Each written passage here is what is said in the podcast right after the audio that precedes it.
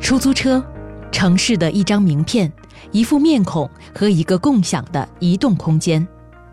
无论乘客是这城市的主人还是外来客，都曾在风貌各异城市中的出租车里经历着长长短短的一程又一程，承载着对这座城市或浮光掠影，或熟视无睹的各种记忆。没有车生来就是出租车，诞生之初，出租车的车型五花八门。渐渐的，一部分车型因为坚固耐用、宽敞舒适，在众多车型里脱颖而出，再涂上特定颜色，安上顶灯，就有了今天出租车的样子。在这之后，这些出租车又因为种种机缘。与所在城市发生了奇妙的化学反应，被深深地打上城市的烙印，成为城市里独特的风景线。这些优雅的、俏皮的、黄色的、黑色的出租车，直到今天还在为纽约、伦敦这些国际大都市服务。我是赵爽，欢迎收听汽车文化声音记录节目《乘客》第二季。这一季的第一期乘客节目里，我们将与汽车媒体人马宁和英国布莱顿旅游局驻华首席代表 Vivian 一道，跨越整个地球，走上纽约、伦敦、印度和墨西哥的街头，一起横评出租车，共同撰写跨越地球的试车报告。乘客是谁？乘客在哪儿？他们。是这颗蓝色行星上用脚步谱写美妙乐章的游吟诗人，他们是在回忆长河中留下过蛛丝马迹的时间精灵，他们接下来要用一个个故事为你鲜活呈现空间与时间交汇的听觉盛宴。乘客。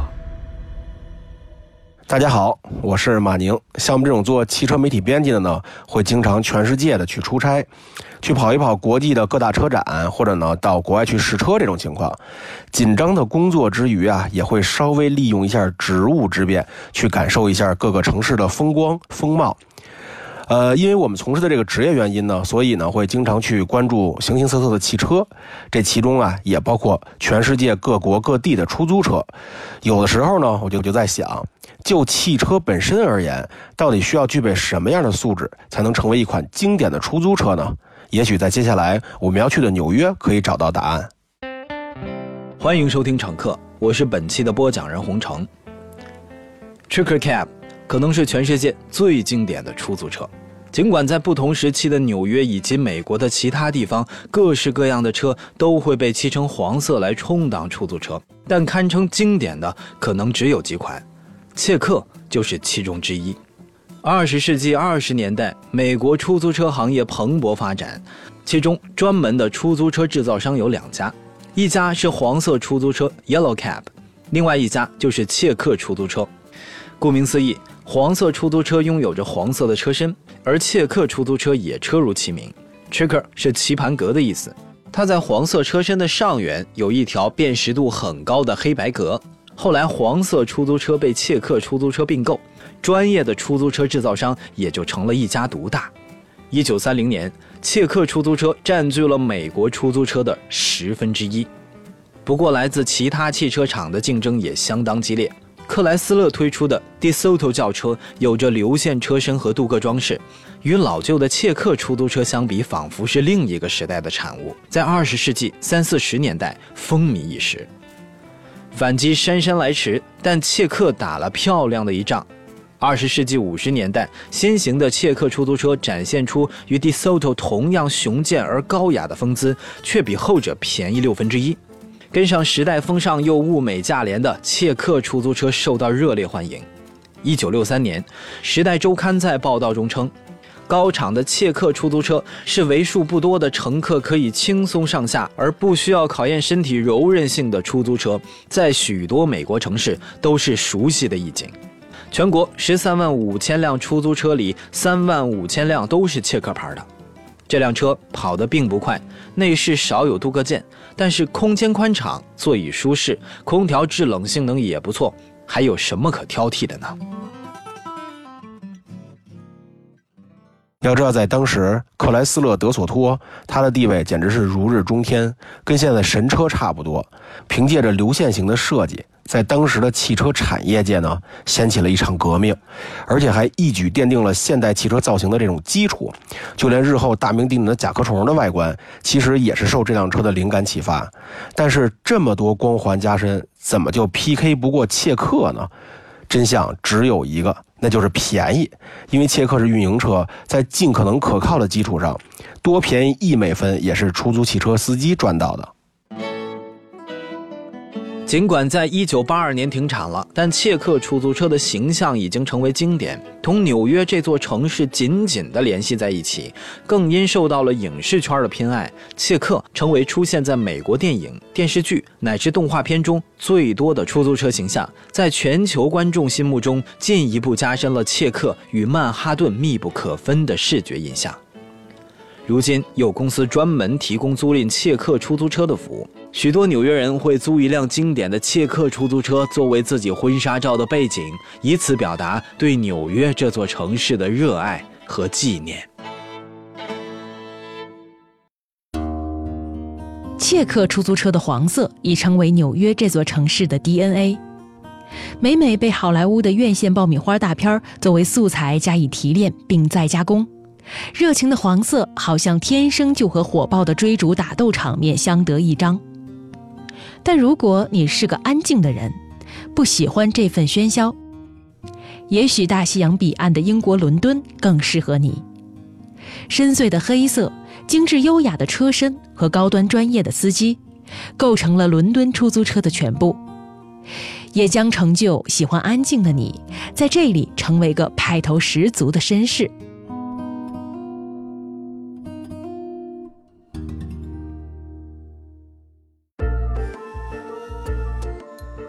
伦敦的黑色出租车 Black Cab 素以高端服务著称，当然，同时也意味着高消费。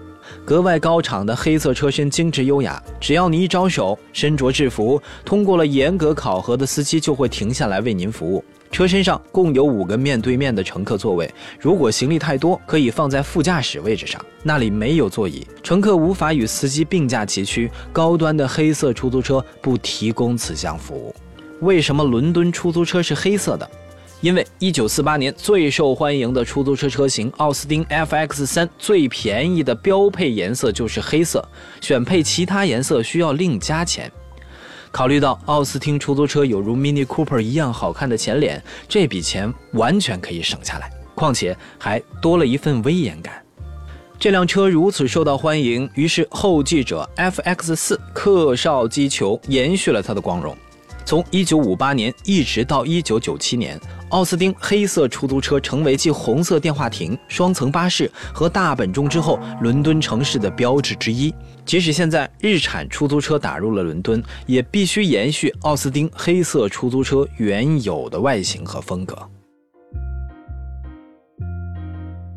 大家好，我是 Vivian。那我原来是在英国留学，现在呢是从事中国和英国之间的旅游文化交流的工作，所以有很多的机会往返于两国之间。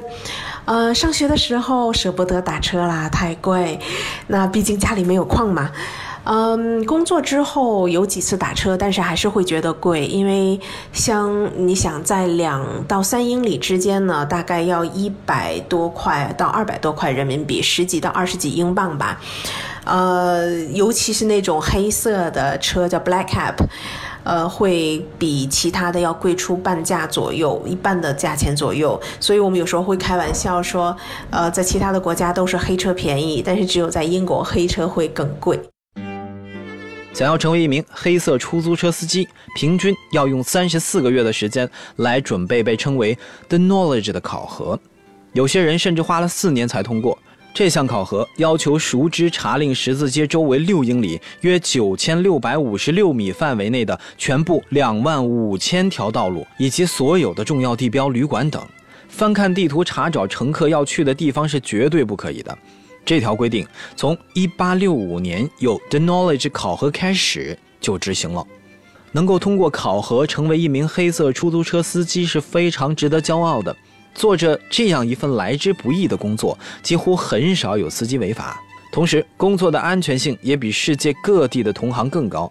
钢化玻璃隔开了司机和乘客，如有必要还可以锁上车门，因此司机受到暴力威胁的可能性更低。百年不变的考核和数十年不变的车型背后，乘客却在悄悄发生变化。喝得醉醺醺的人少了，在车厢内抽烟被禁止了。但是有了手机之后，人们渐渐不再和出租车司机聊天，这是许多黑色出租车司机唯一怀念的地方。因为安安静静的开车太无聊了，而能和形形色色的乘客聊天，是他们继续日复一日工作的重要乐趣。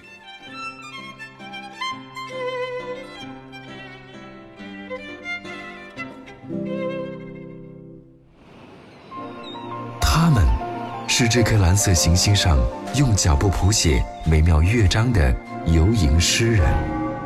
他们是在回忆长河中。留下过蛛丝马迹的时间精灵，他们接下来要用一个个故事，为你鲜活呈现空间与时间交汇的听觉盛宴。乘客的故事仍在继续，感谢聆听。伦敦的 Black Cab 的高准入门槛带来了更优质的服务，但也推高了出租车的价格。让更多的人面对高昂的价格望而却步。就车型素质而言，Black Cab 很像印象中的英国管家，安静可靠，绝不抢戏。舒适的车内环境能让客人享受片刻安宁，巨大的车内空间让客人即使是摆放行李，也能像绅士般闲庭信步。作为历史上与英国渊源很深的印度。从1958年到2014年的半个多世纪里，都在用着英国人设计的印度斯坦大使牌汽车。这部车的车型素质怎么样呢？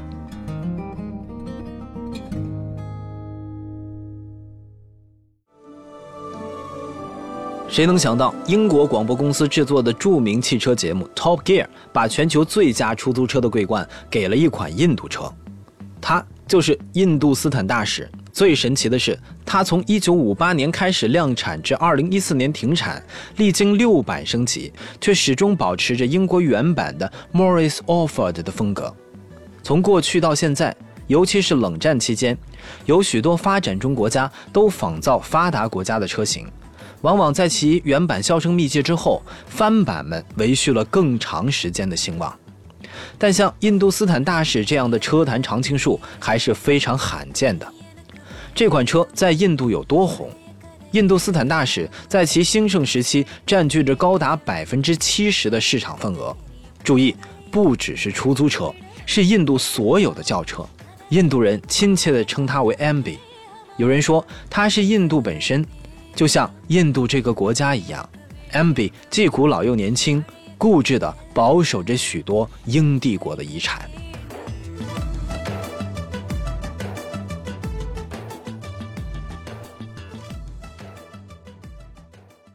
大使这个车呢，是印度的国民车，上到国家元首，下到出租车，都坐这个车。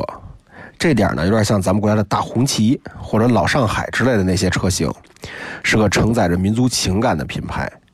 因为车型都一样，据说印度人分辨车里坐的人高级不高级，就看这辆大使车身是不是白颜色，有没有窗帘儿因为白色有窗帘的大使都是高级官员的座驾。印度斯坦大使充满着源自上世纪五十年代的优雅，圆形头灯、饱满的车身曲线、棒球帽式的车顶、镀铬式的车窗边框。不要忘记一点，Morris Offord 的设计师是后来设计了 Mini Cooper 的亚历克·伊斯戈尼斯。而它还有后来的出租车都无法比拟的优点：后排座位比前排高出很多，加上头部空间高敞、视野极佳，又利于空气流通，简直是天造地设的出租车之选。但是它毕竟是一款老车，而且是在印度糟透了的路况下饱受折磨的老车。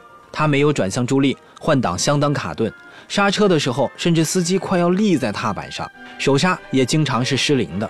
不过，由于它实在太普及，每个印度司机都有代代相传的油门控制方法，让它不会溜车。此外，MB 配备的奥斯汀引擎还有一项不适合印度的设计：机械燃油泵和气缸的排气管口是紧挨着的。这在湿冷的英国并不会有麻烦，但是到了炎热的印度，高温下灼热的排气管道会让临近燃油泵被汽油蒸汽锁住，导致车经常无法发动。除了喇叭，哪里都响。这是许多印度斯坦大使的真实写照。唯一让人宽慰的地方是，MB 的备用件仿佛唾手可得，在哪里抛锚了都能马上被修好。其实，考虑到恶劣的使用环境，我们不得不感慨，老车的质量还是真是没话说。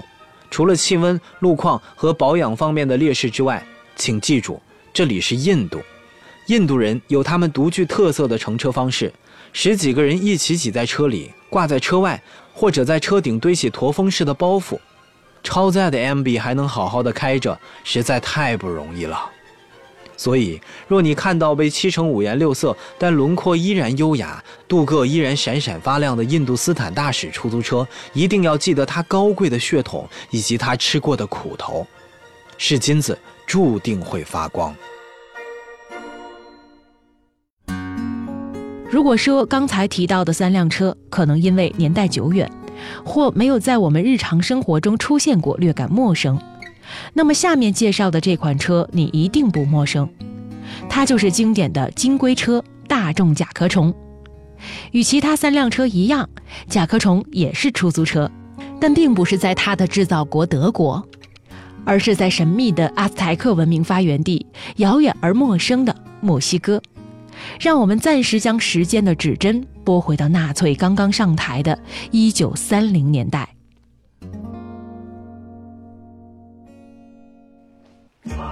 昔日的纳粹德国希望给民众造一辆国民车，这个目标在德国算不上完成，但是在墨西哥做到了。1954年。当费迪南德保时捷的友人将七辆大众甲壳虫运抵墨西哥参加著名的 Carrera Panamericana 拉力赛时，他应该没有想到这会开启一个时代。这七辆车全部完成了三千两百一十一公里的艰苦赛段，人们甚至怀疑参赛者偷用了保时捷引擎替代了大众的原装货。实际上，他们真的是原厂车。初始甲壳虫的墨西哥人对它相当喜爱，很快就开始进口，同时和大众商议在墨西哥投产。一九六七年，第一辆墨西哥产甲壳虫下线，仅仅不到一年，产量已经超过了十万。一九七一年，墨西哥每卖出三辆车，就有一辆是国产甲壳虫。当产量翻倍的时候，它也被墨西哥城选为了出租车。多年以来，位居世界十大人口最多城市前列的墨西哥城，现在拥有一万四千辆出租车，同样处在世界前列。可以想象，满城都是圆圆滚滚的甲壳虫是多么可爱的场景。墨西哥人把甲壳虫称为 w a c h o 这是大众 Volkswagen 和西班牙语中车 coach 的缩写。w a c h o 紧凑的身材适合在墨西哥城拥堵的大街小巷中穿行。并且，尽管它并非为墨西哥城的炎热、高海拔和拥挤嘈杂而生，却展现了强大的适应能力。如果风扇皮带断了，用丝袜绑上就还能用。甲壳虫在墨西哥城吃香，靠的不是卖萌，而是顽强的生命力。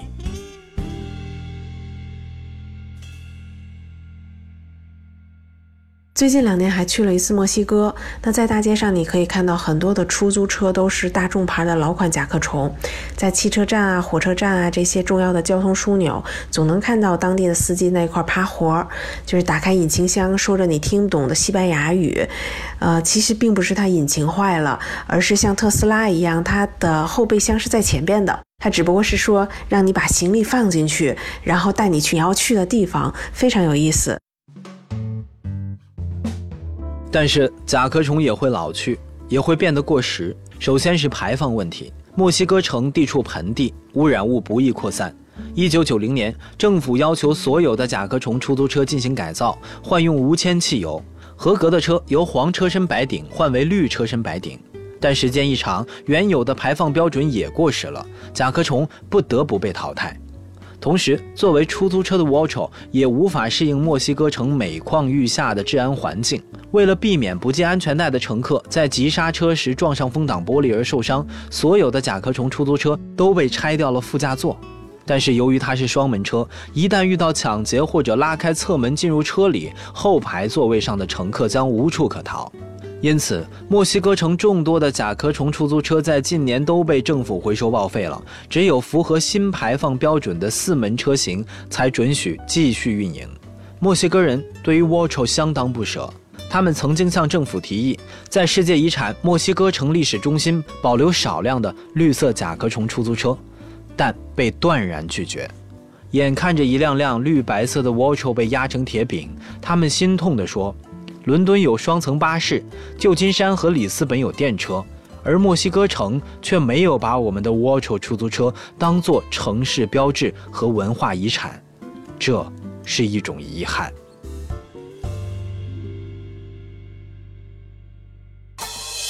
以上内容改编自汽车主题系列杂志书《乘客之继承人生》，由上海汽车博物馆制作播出。驶进生活的多彩腹地，与你一起探索好玩有趣的汽车故事与文化。车的故事固然精彩，但是出租车与人的故事则更加温暖和动人。这么好的题材，影视编剧们自然不会熟视无睹。下期乘客，我们将继续精彩的旅程。盘点那些以出租车或出租车司机为视角的经典影视作品，精彩尽在《出租车影视欣赏指南》。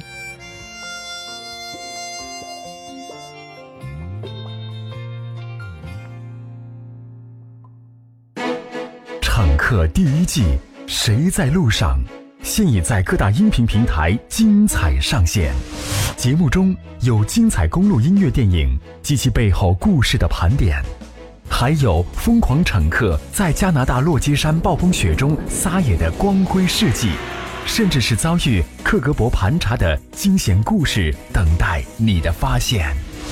搜索关键字“乘客”或“谁在路上”即可添加关注，期待你的聆听。